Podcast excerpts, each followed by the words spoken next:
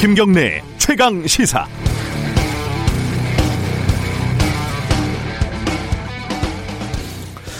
청취자 여러분 안녕하십니까? 경남 양산시 갑구 윤영석 국회의원 인사드립니다. 매주 목요일 아침 최고의 정치 코너에 토론자로 출연하다가 오늘 이렇게 프로그램 전체를 진행하기 위해서 여러분들과 만나게 되니 정말 반갑습니다.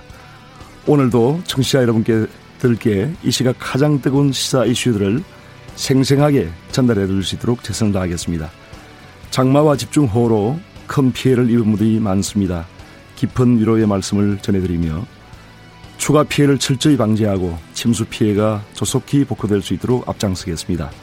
8월 4일 김경래의 최강시사는 제가 가장 존경하는 세종대왕의 말씀으로 열어볼까 합니다. 세종대왕께서 말씀하시길 그대의 자질은 아름답다. 그런 자질을 가지고 아무것도 하지 않겠다고 해도 내모라 말할 수 없지만 그대가 만약 온 마음과 힘을 다해 노력한다면 무슨 일인들 해내지 못하겠는가. 세종대왕의 말씀처럼 우리가 온 마음과 힘을 다해 노력한다면 여러 가지 위기의 상황도 반드시 극복해낼 수 있을 것입니다. 오늘 하루도 세종대왕의 말씀과 함께 힘차게 시작해보는 것은 어떨까요? 김경래의 최강시사 여름 특집 최강 어벤져스 오늘은 저 윤영석이 책임집니다.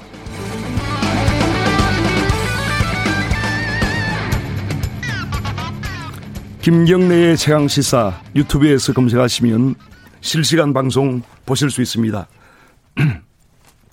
문자 참여는 짧은 문자 50원, 긴 문자 100원이 드는 샵 9730 무료인 콩 어플에서 의견 보내주세요. 일부에서는 한 달 넘게 계속되고 있는 긴 장마로 전국 곳곳에 피해가 이어지고 있죠.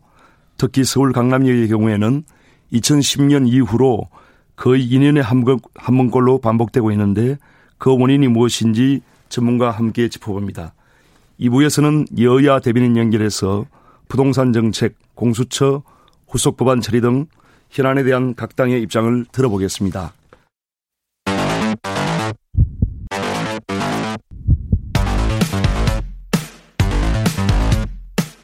오늘 아침 가장 뜨거운 뉴스 뉴스 unboxing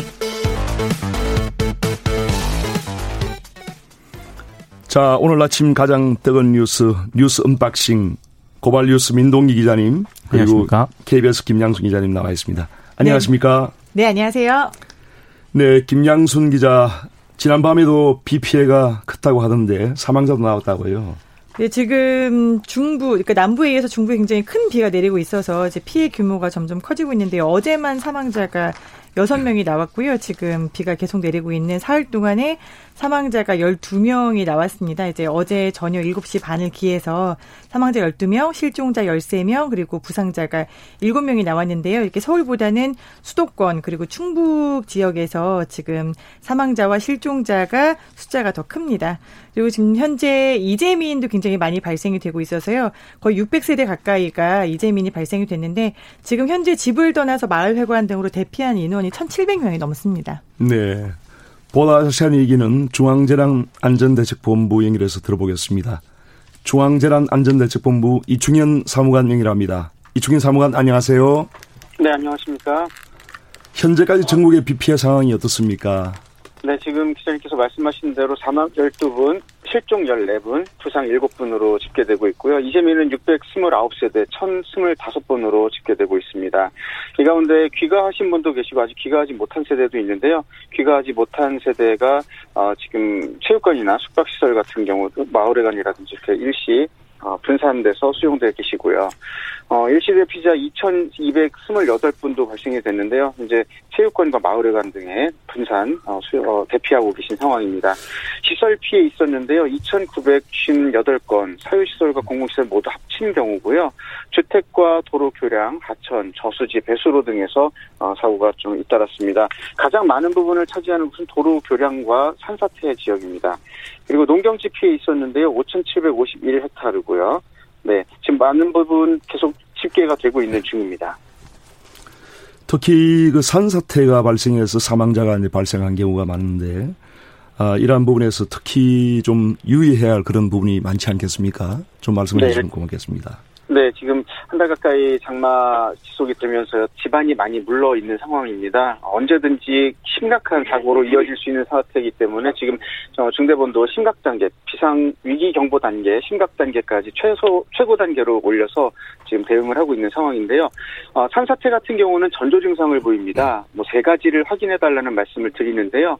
나뭇가지가 바람이 불지도 않는데도 흔들린다든지 또 땅에서 울림이 들린다든지 또는 맑은 물이 흘러야 되는 어, 계곡에서 흙탕물이 흘러내린다든지 하면 이미 이것은 어, 산사태가 시작된 전조 증상으로 확인할 수 있습니다. 이렇게 이런 증상이 보이면요, 어, 즉시 안전한 지대로 대피하셔야겠습니다. 특히 일부, 그 도로나 예. 주택이 침수되는 경우에는 네네. 감전 사고나 가스 사고가 우려되는데요. 이렇게 할 때 특히 좀 주의해야 할 점은 어떤 게 있을까요? 네, 일단 가스와 어, 그 전기 같은 경우 어, 비가 오래 내리게 되고 또 침수라는 어떤 그 돌발적인 사고를 경험하게 되면 이게 뭐 누, 누수되거나 또 누전되는 어, 현상이 일어나기도 합니다. 따라서 이때는 예를 들어 밖으로 대피하셨다가 돌아오신 경우 또 우리 집이 침수됐다가 물이 빠진 뒤에 들어가는 상황이 됐다고 하시면은 즉시 전기류라든지 가스를 작동하시기보다는 우선 충분히 환기를 시키신 다음에 전열 기기를 확인을 하셔야겠습니다. 작동이 되지 않는다고 내가 조금 만질 수 있다고 해서 직접 손을 대시기보다는요. 정부 민원 콜센터 110번을 전화하셔서 가까운 전기안전공사 또 가스안전공사의 도움을 받으시는 게 좋겠습니다. 네, 말씀 감사합니다. 지금까지 중앙재난안전대책본부 이충현 사무관이었습니다. 네. 다시 뉴스 unboxing 이어가겠습니다. 고발뉴스 민동기 기자, 네. KBS 김양순 기자, 이번에 어떤 소식 살펴볼까요? 그 윤석열 신임 검사, 아, 윤석열 검찰총장이 신임 검사 신고식에서 발언을 했는데요. 어제 어떤 내용을 발언을 했냐면 대의제와 다수결 원리에 따라 법이 제정이 되지만 일단 제정된 법은 누구에게나 공평하게 적용되고 집행돼야 한다. 여기까지는 굉장히 좀 원론적인 그런 얘기입니다. 그런데 부정부패와 권력형 비리는 국민 모두가 잠재적 이해 당사자와 피해자라는 점을 명심을 하고 국민으로부터 위임받은 법 집행 권한을 엄정하게 행사해야 한다. 이렇게 얘기를 했고요. 특히 우리 헌법의 핵심 가치인 자유민주주의는 평등을 무시하고 자유만 중시하는 게 아니다. 민주주의라는 허울을 쓰고 있는 독재와 전체주의를 배격하는 진짜 민주주의를 말하는 것이다. 자유민주주의, 자유민주주의는 법의 지배를 통해서 실현된다. 이런 얘기를 했는데 이 네. 발언이 여러 가지 좀 미묘한 파장을 좀 일으키고 있습니다. 저는 이 발언을 들으면서 이제 그 독재와 전체주의를 배격하는 진짜 민주주의 이 말 들으면서 현재 그 민주당과 좀 각을 세우는 것이 아닌가 하는 그런 아, 정치적인 그런 배경 아, 느낌도 좀 받았는데 어떻게 생각하십니까? 네, 실제로 그동안 있었던 사안을 좀 보면은 이게 윤석열 총장에 대해서 추미애 장관이 어떤 수사 지휘권을 또 행사한 일이 있었고요. 그 이후에 지난달 27일에 법무부 산하의 검찰개혁위원회가 검찰총장의 구체적 사건에 대한 수사 지휘권을 폐지해라. 그리고 인사권도 이제 축소한다라는 그런 권고도 있었잖아요. 그리고 또 이제 지난달 30일에는 당정청 협의회가 검찰의 직접 수사 범위를 6개 정도로만 이제 한정해라라고 검경 수사권 조정에 일단 개편안까지 나왔 단 말이죠. 그러다 보니까 이제 윤석열 총장이 어떤 어떤 말을 할 것인가에 대해서 굉장히 촉각이 곤두서 있는 상황이었는데 근 한 달 만에 윤석열 총장이 지금 민동기 기자가 이야기한 것처럼 이제 독재와 전체주의를 배격하는 진짜 민주주의다라는 말에서 독재, 전체주의 굉장히 강도가 높은 단어잖아요. 우회적으로 뭐 민주당뿐 아니라 현 정부를 비판하고 있다라는 그런 음. 분석입니다. 네.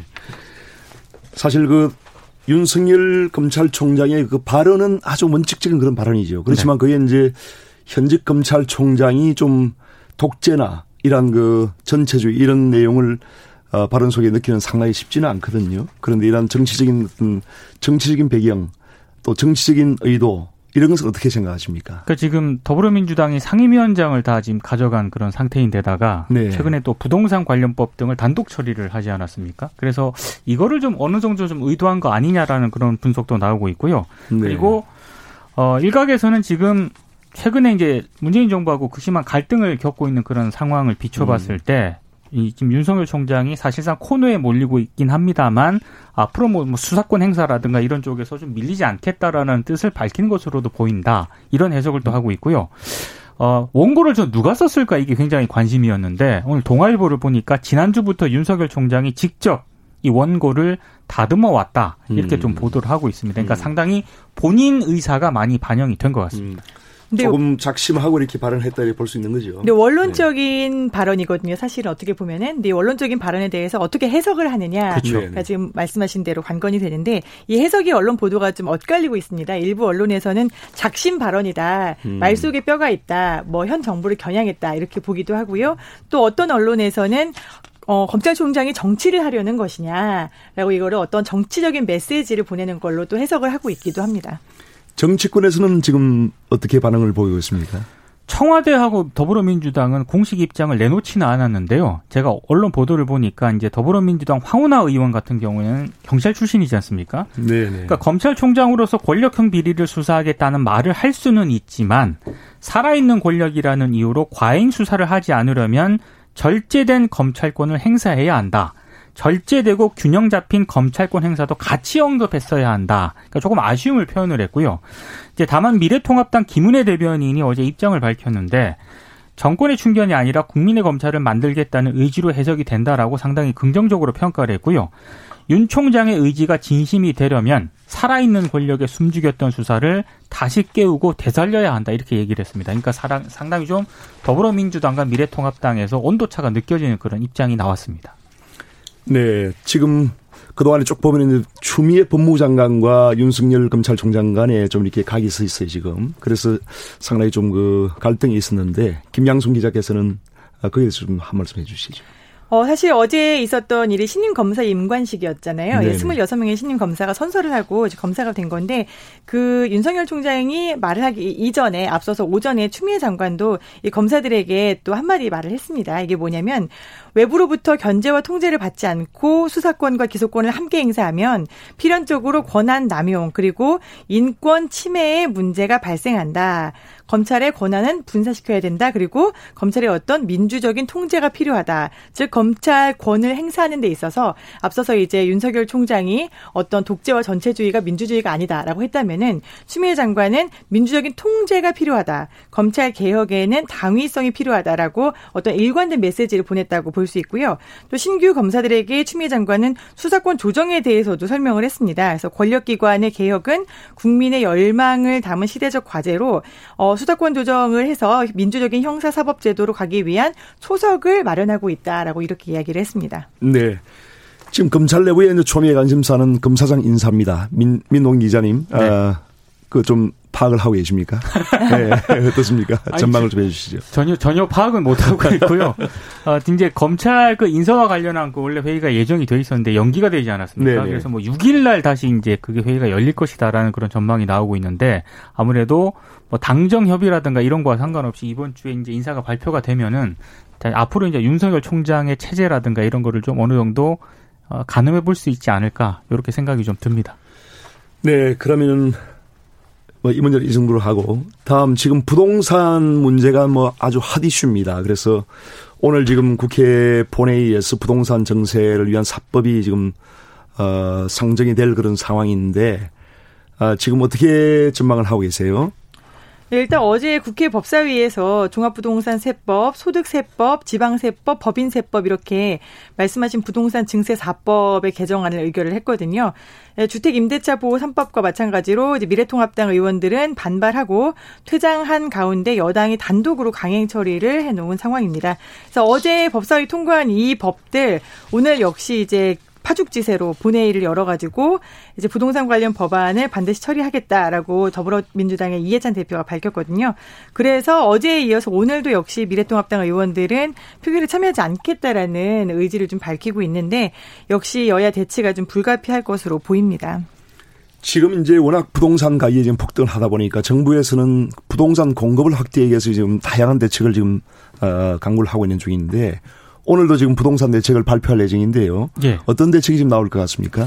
그러니까 공급 물량이 좀 많이 좀 풀 것 같고요. 한 네네. 10만 가구 정도 예상이 되고 있고 그리고 원래 그 그린벨트를 풀지 알, 풀지 않겠느냐 이런 전망이 나왔었는데 워낙 여기에 대해서는 좀 부정적인 여론이 많아가지고요.